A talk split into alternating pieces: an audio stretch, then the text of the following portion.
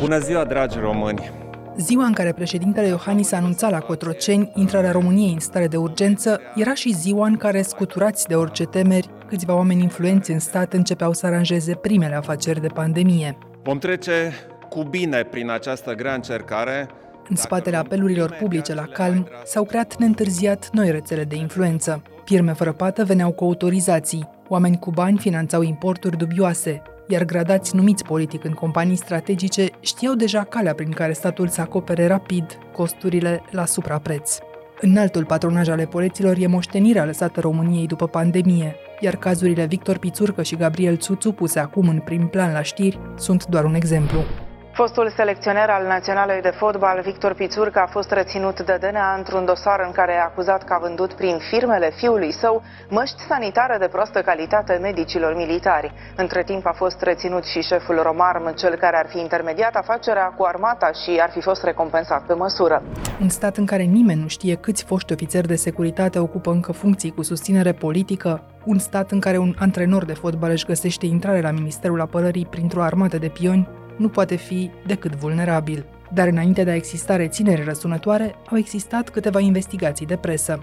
Spre ce oameni politici duce această poveste? De ce e vănuit Victor Pițurcă? Și ce s-a întâmplat cu cei care au reclamat încă din 2020 ilegalitățile anchetate azi, explică jurnalista Ana Poenariu, autoarea primelor investigații Rice Project care au scos la lumină neregulile de la Romarm din starea de urgență.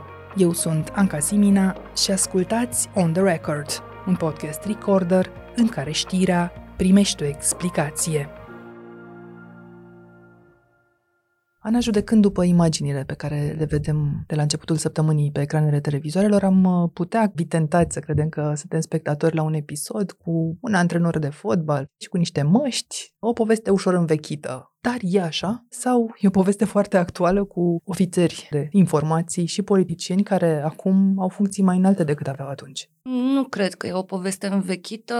De fapt, povestea are două componente. Este această componentă cu pițurcă, despre care au scris uh, colegii de la Libertate la un moment dat, și este această poveste cu ce s-a întâmplat în Romar, compania de stat uh, care activează în industria apărării, dar ar trebui să se ocupe de armament și de contracte care ar trebui să ajute țara, nu ceea ce înseamnă protecție. Lucrurile merg puțin mai sus decât ceea ce vedem la televizor. Au fost uh, oameni politici implicați, uh, nu doar Gabriel Țuțu, care a fost uh, zilele trecute puțin arestat, ci sunt oameni de mai sus, adică vorbim de un ministru, vorbim de angajați din ministerul pe care îl conducea, oameni care au luat decizii în defavoarea statului român, cheltuindu-ne banii degeaba. Și o să vedem pe parcursul acestei discuții dacă vorbim sau nu și de un prim ministru. Dar până să ajungem acolo, poate e interesant totuși de stabilit ca să înțeleagă toată lumea care se uită zilele astea la televizor, la Victor Pițurcă, de ce a fost Victor Pițurcă o zi și o noapte în arest. Din ce am văzut și din informațiile pe care le-am obținut, reiese că domnul Pițurcă avea o relație destul de apropiată cu domnul Țuțu de la Romarm, care îi promitea niște contracte cu Ministerul Apărării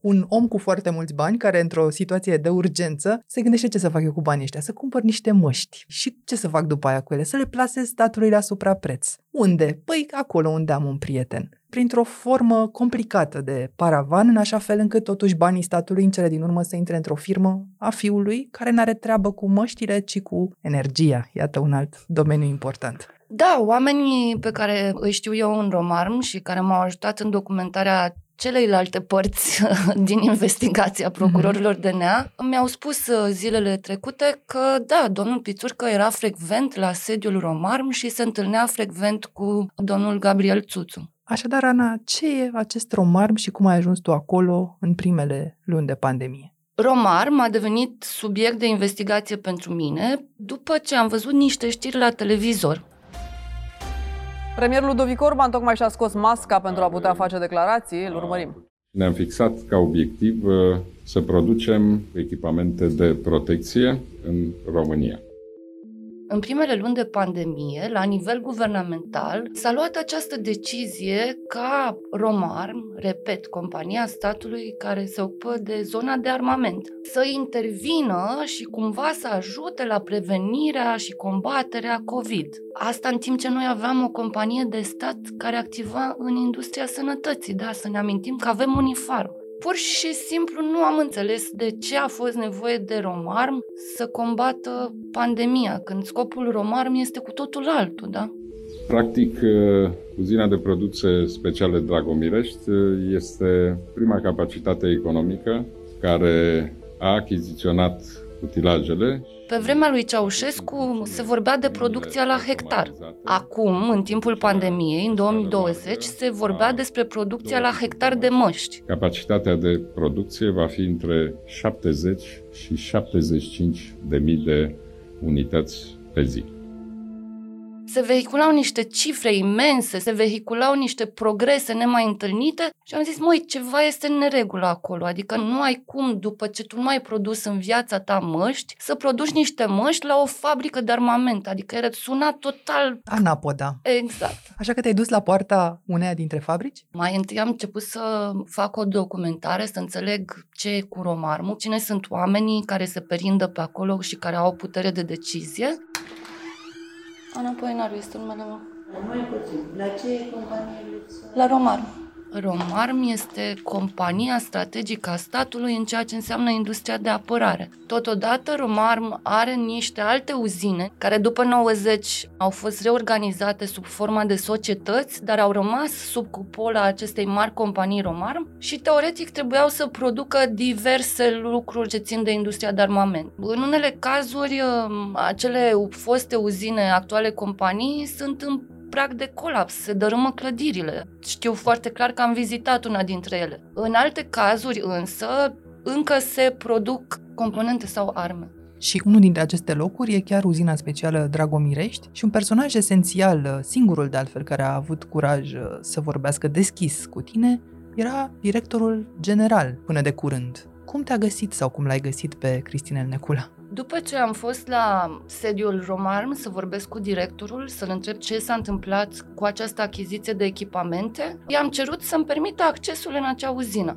Da, da, da, nu este nicio problemă, mergeți uh, mâine și zic perfect. Vreau să vadă stocul de măști mâine. Bine, faceți intrare, da, acces. Chiar mă și gândeam, zic, nu, e imposibil. S-a schimbat țara. S-a schimbat țara, da. Și am plecat spre uzina de la Dragomirești, e la vreo 100 și ceva de kilometri distanță de București. Am ajuns acolo și ce să vezi, nu am putut să văd acele echipamente de producție, de măști. În schimb, am putut să văd o încăpere în care erau depozitate niște cutii de măști produse acolo. Uh-huh. Am întrebat de ce nu mi este permis accesul, mi s-a spus că am nevoie de un certificat ORNIS, că este obiectiv strategic. Adică să dovedești că ai acces la informații secrete. Păi dacă dovedeai asta, nu mai erai ziarist. exact, exact. Și practic l-am întâlnit pe domnul uh, Necula acolo, am plecat cu o frustrare imensă pentru că nu cred că se simte nimeni bine să meargă 100 de kilometri dus și 100 de kilometri întors să nu facă nimic. În schimb, ce s-a întâmplat este că ulterior m-a contactat el. La un moment dat s-a hotărât să vorbească cu mine. Eu cred că e bine să se știe adevărul și probabil o să vadă mai multă lume că adevărul este cu totul altul decât se spune. Și ce reclama el atunci? De fapt, de ce se răzgândise? Încercau să-i pună în cârcă faptul că nu se produc suficiente măști și ceea ce reclama el era faptul că aceste echipamente de produs măști erau ruginite, nu erau funcționale, nu primiseră cărți tehnice ca să înțeleagă cum funcționează acele echipamente. Repet, acolo se încarcă bombe, nu se fac măști, nu e o croitorie. Din momentul când au venit utilajele astea și eu am încercat uh, să fac uh, tot ce e mai bine, adică să amenajez hala, să pun oamenii la dispoziție dispoziție să fac totul și să fie bine pentru că toată lumea înțelegea că România avea nevoie de măști. Dar faptul că mașinile n-au mers, eu am avut cele mai mari probleme. Trebuiau deci, ei să viseze noaptea cum funcționează acele echipamente. Au încercat luni de zile să le pună în funcțiune și să le recepționeze și nu reușeau să treacă de această etapă pentru că acele echipamente se defectau în continuu, adică produceau două-trei minute și apoi nu mai produceau nimic. În primul rând, au avut foarte multe subansamble care erau ruginite, au trebuit înlocuite, a trebuit să așteptăm să vină din China. N-au mai uh, funcționat din 28 august.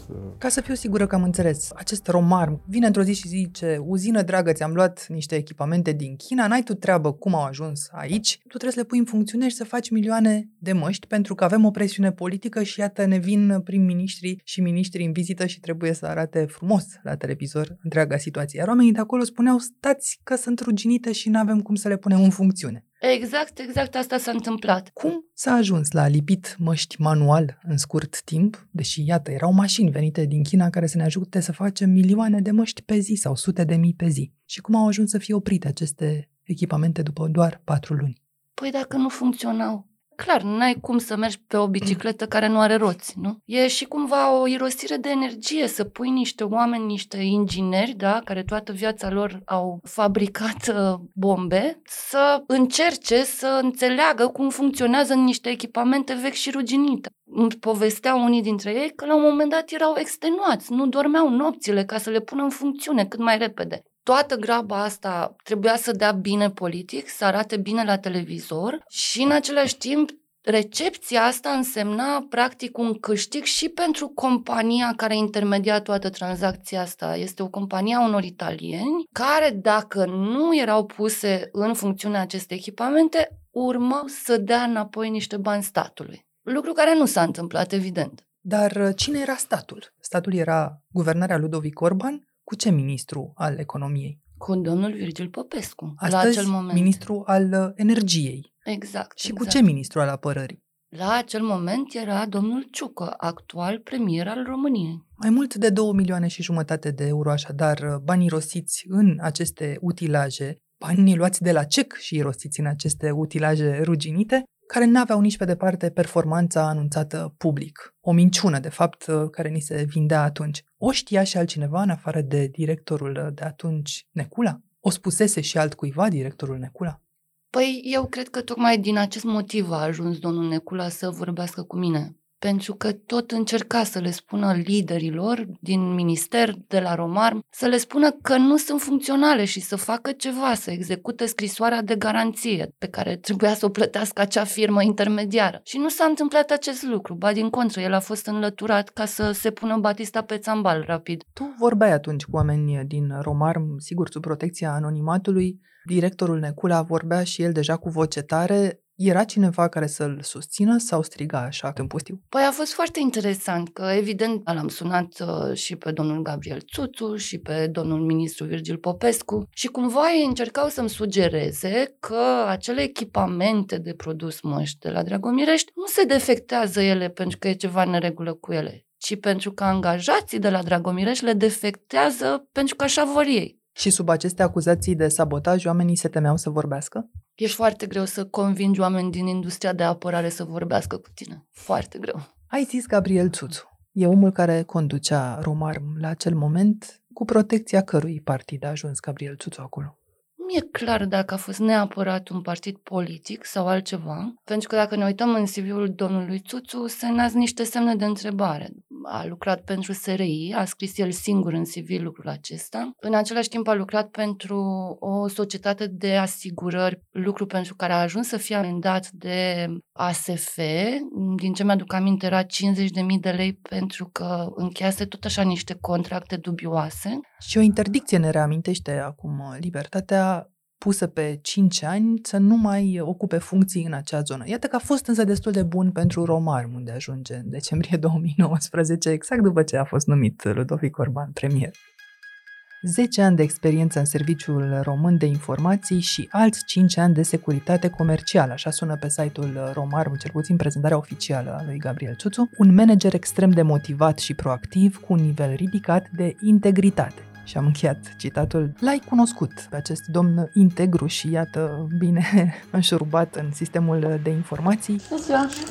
Domnul Gabriel Țuțu este Ana Poenariu, sunt de la Rice Project. Ce impresie ți-a făcut față în față acest om? Ce fel de putere emana Gabriel Țuțu?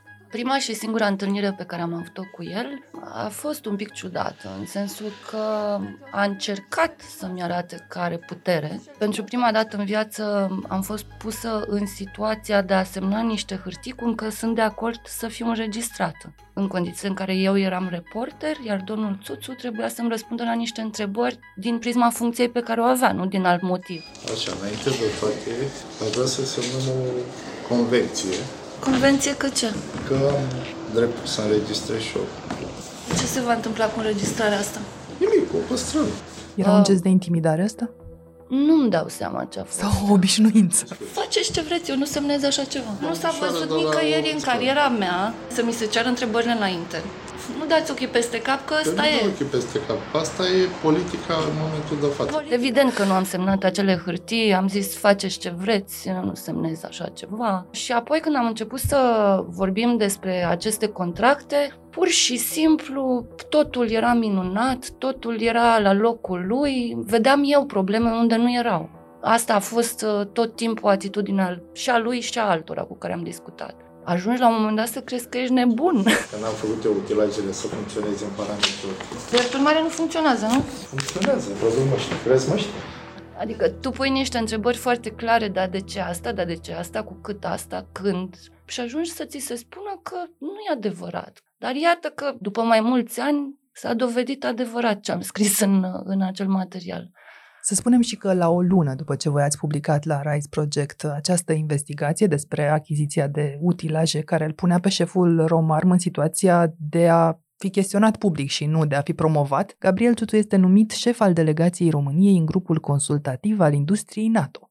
Se întâmpla deja în guvernarea Câțu, cu un ministru USR la economie, așadar și deasupra Romarm. A făcut Claudiu Năsui, din ce ai observat tu atunci, ceva care să-i clintească poziția acestui puternic șef al Romarm provenit din SRI? Cred că decizia nu era la el atunci. E un pic mai complicat. E un consiliu de administrație cu niște alți membri care sunt în același timp angajați în, uh, în minister, care sunt mai vechi, cu mai multă experiență și cumva decizia nu stă în pixul ministrului pentru a demite șeful Romarm. Decizia stă în Consiliul de Administrație. Deci paradoxul e că vine un om politic, aranjează masa, pune acest Consiliu de Administrație, pune un om convenabil uh, și puternic într-un loc anume și vine succesorul lui ministru și are nevoie de luni, dacă nu ani, să desfacă acest castel din cărți de joc. Da, pentru că, în general, administrația publică este complicată. Nu este suficient să devii ministru sau primar. E important să înțelegi cum funcționează aparatul de sub tine. Iar dacă oamenii de sub tine îți devin ție dușmani sau te privesc ca pe un dușman, tu nu ai cum să schimbi lucrurile în administrație. Dacă nu te asimilează, dacă nu ești din gașcă. Cam așa. Dar de un an avem la economie un alt ministru, quasi anonim, dar un alt ministru, Florin Spătaru, care e din PSD, a făcut mai mult pentru a mișca în Romarm ceva sau uh, în conducerea Romarm ceva? Păi cred că nu, din moment ce domnul Gabriel Țuțu e în continuare șeful Romarm. Deci e și o complicitate politică dincolo de neputința unui ministru la un moment dat. Da, nu cred că contează neapărat partidul, ci ceea ce își dorește un anumit grup să se întâmple cu Romarm și cu industria de apărare. Așadar, singurul cap căzut uh, și fără a avea vreo implicare în toate ilegalitățile astea pe care le-am descris, pare să fie cel al inginerului Cristinel Necula, directorul general al uzinei uh, din Dragomirești, care a denunțat public contractele la momentul respectiv. Ai mai vorbit cu el de atunci? Am mai ținut legătura. E normal să ții legătura cu oameni care te ajută să faci materiale de presă. Și discuțiile au fost ceva de genul, mai știți ceva, s-a mai întâmplat ceva, eram în așteptare toți. O lungă așteptare pentru un deznodământ care nu se știe nici acum, sigur, dacă vine. Eram curioasă ce zice acum și mă întrebam dacă ai fi de acord să-l sună. Cum să nu? Alo! Bună ziua, domnule Necula! Săruna! Numele meu este Anca Siminat, sunt jurnalist al Recorder și sunt cu Ana Poenariu încercând să explicăm dimensiunile acestei rețele de corupție și de putere de la Romarm și ne întrebam cum priviți dumneavoastră acest deznodământ pe care acum îl vedem pe ecranele televizoarelor. Între cei pe care vedeți acum filmați în față la DNA, lipsește cineva din peisaj? Nu cred. Cred că sunt toți. Adică doar domnul Țuțu trebuia luat la întrebări sau ar mai trebui să fie și alți oameni luați la întrebări? Bineînțeles că ar trebui luați mai mulți, că nu a făcut domnul Țuțu singur toată treaba asta. E vorba și de Consiliul de Administrație și de membrii Consiliului care au aprobat și... Și poate și domnul ministru? Bineînțeles, s-a știut perfect situația. Ce s-a întâmplat atunci în 2020 cu cei care au criticat aceste achiziții în interiorul Romarm? Cei care au criticat au fost toți înlăturați. Au fost efectiv dați afară. Adică directorul tehnic, directorul general adjunct, directorul comercial. Și dumneavoastră ați fost dat afară. Bineînțeles, da. Dar ce v-au spus atunci când v-au dat afară? Vă mai amintiți? Președinta Consiliului de Administrație mi-a spus că se dorește un suflu nou. Cu toate că uzina mergea foarte bine, era pe profit, adică nu erau probleme, știi? M-a sunat să-mi dau demisia, că așa a spus domnul ministru. Și eu nu am vrut să-mi dau demisia, iar uh, la două zile au făcut un consiliu de administrație și m-au demis.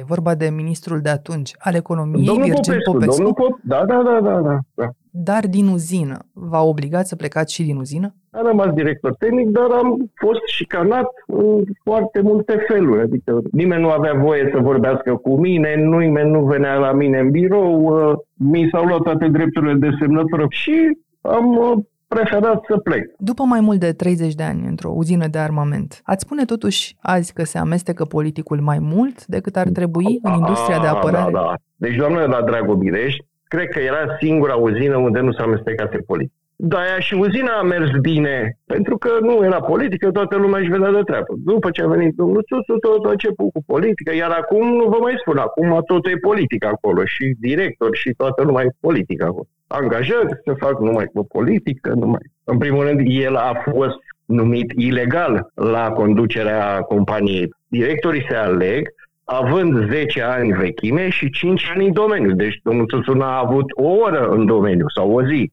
și totuși a fost numit.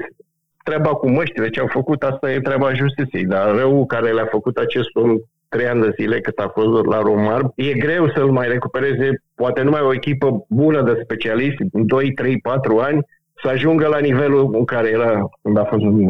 Din totdeauna a fost așa? Au venit uh, în aceste funcții oameni cu trecut uh, în serviciile de informații și fără o experiență specifică? Nu, nu, nu. Cred că uh, undeva 2090 au început uh, treburile politice. Din cauza asta s-a ajuns și aici și e și păcat, uh, mai ales că suntem aproape de zonele astea de conflict și noi nu putem să facem aproape nimic din cauza oamenilor ăștia care nu știu despre ce vorba. Adică habar nu au, nu că nu știu, nu știu nimic. Și nu e numai domnul Țuțu, sunt mai mulți. Exemplul Țuțu al omului recrutat din servicii și pus în funcții mari fără vreo pregătire profesională precisă a fost multiplicat și în alte companii strategice ale statului. Cum reușesc acești șefi să-și întindă puterea dincolo de instituțiile pe care le conduc, povestește imediat tot Ana Poenariu, jurnalist la Rise Project. Revenim. Aqua Carpatica din România, patria apelor minerale. Ana, îndrăznesc să spun că mascarada asta de la Dragomirești, despre care am tot vorbit, s-a încheiat totuși la un moment dat. După câteva luni, de bine de rău, s-au făcut niște măști acolo, așa cum au fost ele, și la un moment dat statul n-a mai avut nevoie de măștile produse în industria noastră de armament. Cum intră însă în marea afacere din jurul lui Gabriel Țuțu, familia Pițurcă, tatăl și fiul? Ce s-a întâmplat este că familia Pițurcă era apropiată de acest Gabriel Țuțu, iar conform comunicatului DNA, Gabriel Țuțu ceruse 50.000 de lei ca să intervină ca MAPN-ul să dea niște contracte familiei Pițurcă. Acest minister în care Gabriel Țuțu își anunță influența și în care intră împreună cu toate firmele astea pe care tu le-ai găsit atunci, dar și cu familia Pițurcă, e Ministerul Apărării, condus, îmi spuneai mai devreme, la acea vreme, de actualul premier Nicolae Ciucă. Ai uh, remarcat în aceste zile vreo ieșire a premierului Nicolae Ciucă care să fi vorbit despre măștile acelea scumpe care au ajuns la doctori din spitalele militare și nu puteau să respire oamenii prin ele? A, nu, nu. Nu am văzut nicio ieșire publică pe tema asta din partea lui. Ba mai mult, îmi amintesc foarte clar că tot în timpul pandemiei, la un moment dat, trebuia să aducem în țară niște seringi pentru vaccinare. Ce s-a întâmplat atunci este că, evident, exista o firmă intermediară și în acel caz. Ce s-a întâmplat atunci este că Ministerul Apărării a luat niște avioane militare care erau în aer și le-a zis să treacă prin Qatar, să ridice seringile și să le aducă în țară. N-am înțeles de ce a intervenit MAPN-ul pentru o firmă privată care vindea acele seringi alte instituții de stat. Așa cum poate e greu de înțeles de ce a intervenit MAPN-ul și în cazul utilajelor despre care am tot vorbit. Cu ce avioane au ajuns în România? Utilajele au venit în România cu avioane ale statului ucrainean, dar tot așa era un contract foarte dubios pentru că contractul acesta de transport era semnat cu o firmă din Elveția. Și erau avioane militare. Așadar, implicarea mea pe român era posibil. Un avion militar are nevoie de niște permise speciale să aterizeze, nu poate să aterizeze la așa oriunde vrea. Ei, acum Nicolae Ciucă e într-o altă poziție, ne spune sigur, cum spun toți politicienii precauți, să se facă dreptate, cine a greșit să plătească. Astfel încât cei responsabili și toți cei care încalcă legea să plătească. Ați avut semnale la acea vreme când erați ministru la MAPN de astfel de acordări de contracte? Un moment relatat însă pe surse guvernamentale și îl luăm așa cum este, oarecum anecdotic. Într-o discuție a spus așa, cine a greșit să plătească, cui a plăcut untura pe pâine să... și aici completăm spațiul punctat. Privind acum în retrovizor, vedem o Românie disperată, care căuta echipamente medicale și ne amintim asta. Doctorii intrau în ATI înveliți în saci de gunoi atunci și sigur că fiecare mască, chiar și aia lipită cu mâna la Dragomirești, era o minune, dar și o rețea, vedem acum, de firme care vindea la prețuri exorbitante statului aceste măști. Cum era și firesc, Ministerul Apărării, la un moment dat, găsește niște oameni care să-și pună întrebări în legătură cu asta și să spună, stai puțin, dacă medicii noștri ne reclamă că nu pot respira prin măștile astea, hai să le verificăm. Și rezultatul acestei verificări, la un laborator specializat, e că măștile vândute inclusiv de familia Pițurcă sunt neconforme. Foarte bine, zice statul român, să dăm în judecată firma care a intermediat și prietenă a acestei familii. Numai că procesul ăsta se împotmolește la un moment dat și părțile se împacă deși la mijloc sunt peste 2 milioane de euro. Acum, cred că aici ar trebui să-și facă treaba judecătorii și procurorii. Ei sunt cei în măsură să declare cine e vinovat pentru ce s-a întâmplat în pandemie. Dar uh, mai avem și alte cazuri. Știm foarte clar ce s-a întâmplat la Unifarm, da, compania de stat în care Ministerul Sănătății este acționar. Uh, și acolo domnul director a fost uh, puțin arestat. Și condamnat în prima instanță, dar doar în prima. Da, deci sunt niște procese care o să dureze ceva timp.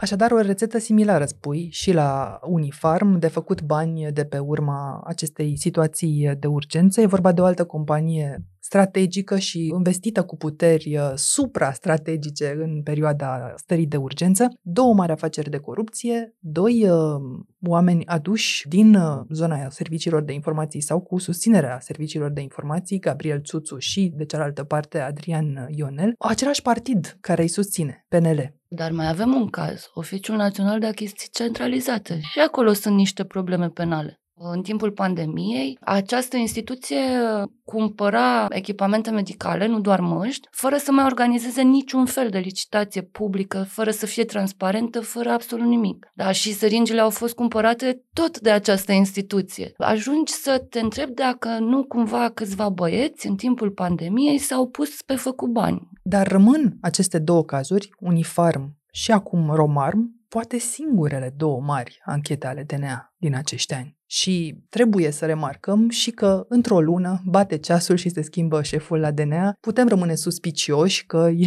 și posibilitatea ca DNA să-și dorească să marcheze un punct de imagine. Câte lucruri, de fapt, ă, din investigațiile voastre, din investigațiile noastre, ți se pare că rămân în continuare descoperite din perioada pandemiei și nu numai, asupra cărora mai multe instituții ar trebui măcar să facă un efort să se lumineze, dacă nu să facă și niște demersuri concrete. Cred că sunt multe lucruri pe care procurorii nu le-au acoperit, foarte multe. Dar vorbind cu oameni din zona asta a magistraturii, tot timpul este această reacție cum că suntem puțini, dar și noi ca jurnaliști de investigație suntem puțini, că nu avem resurse, că s-au pensionat foarte mulți magistrați, Niciodată nu e vorba de cum am putea face mai bine lucrurile, cum am putea să ne mișcăm mai rapid. Cred că acolo e și o problemă la ceea ce înseamnă Ministerul Justiției. Nu ține doar de aceste parchete. Rezumând, investigația începută de voi, uh, continuată într-o măsură de libertatea și conturată acum într-un dosar penal, iată, putem număra deja trei guvernări care protejează o rețea de putere, de trafic de influență și judecând după implicarea DNA de corupție chiar,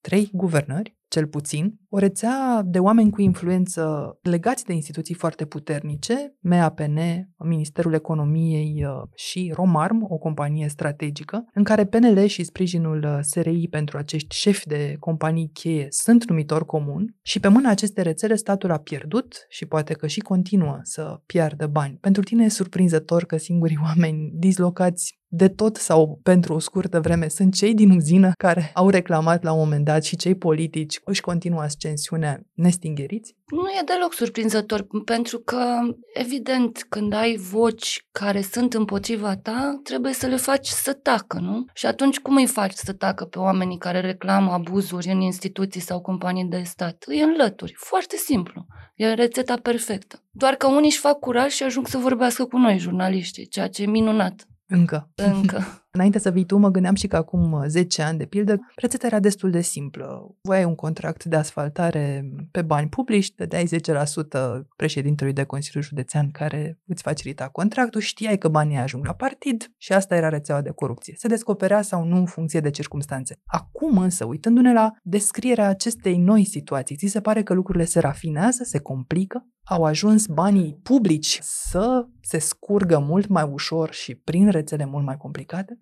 Toate rețelele astea de corupție se reorganizează în funcție de noile tehnologii, în funcție de cum evoluează și procurorii și metodele procurorilor, în funcție de cum evoluează și ceea ce înseamnă legislația, da? în funcție de ce se schimbă în toate palierele astea, se reorganizează și ei. Nu vom mai găsi doar metode foarte simple în operațiuni de tipul ăsta, da? Lucrurile se complică. Apropo, știai că și domnul Gabriel Tuțu are o companie înregistrată în Cipru? Deci cumva lucrurile se rafinează pe măsură ce toate aceste puncte se schimbă. Legislația e foarte, foarte importantă pentru că am auzit cu toții că există scăparea legii, da? că nu e prevăzut în lege. De exemplu, mi-aduc aminte că acum câțiva ani cineva din Agenția Națională de Integritate îmi spunea că e scăparea legii, că nu există prevedere pentru ceea ce se întâmplă cu banii cash.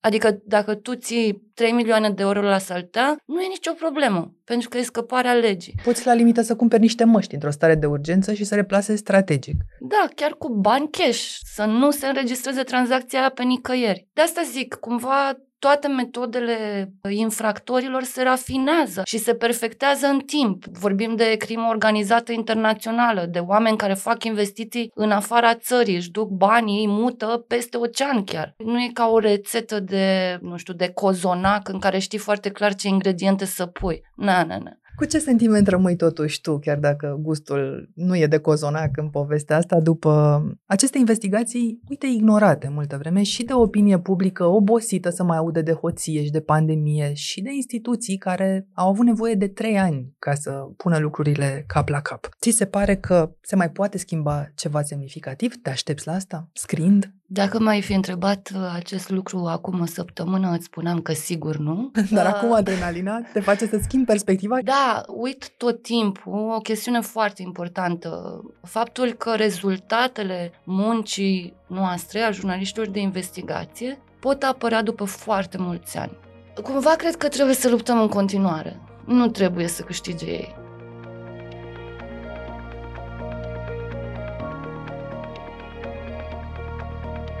Ați ascultat On The Record, un podcast săptămânal produs de Recorder. Suntem pe orice aplicație de podcast și pe canalul dedicat de YouTube. Iar ca să nu ratați niciun episod viitor, nu uitați să dați subscribe. Dacă vreți să fiți parte a comunității Recorder, puteți să ne susțineți printr-o donație pe www.recorder.ro susține. Contribuțiile voastre ne vor ajuta să producem mai mult conținut. On The Record are ca editori pe Cristian Delcea și pe Mihai Voinea. Eu sunt Anca Simina, ne reauzim vineri.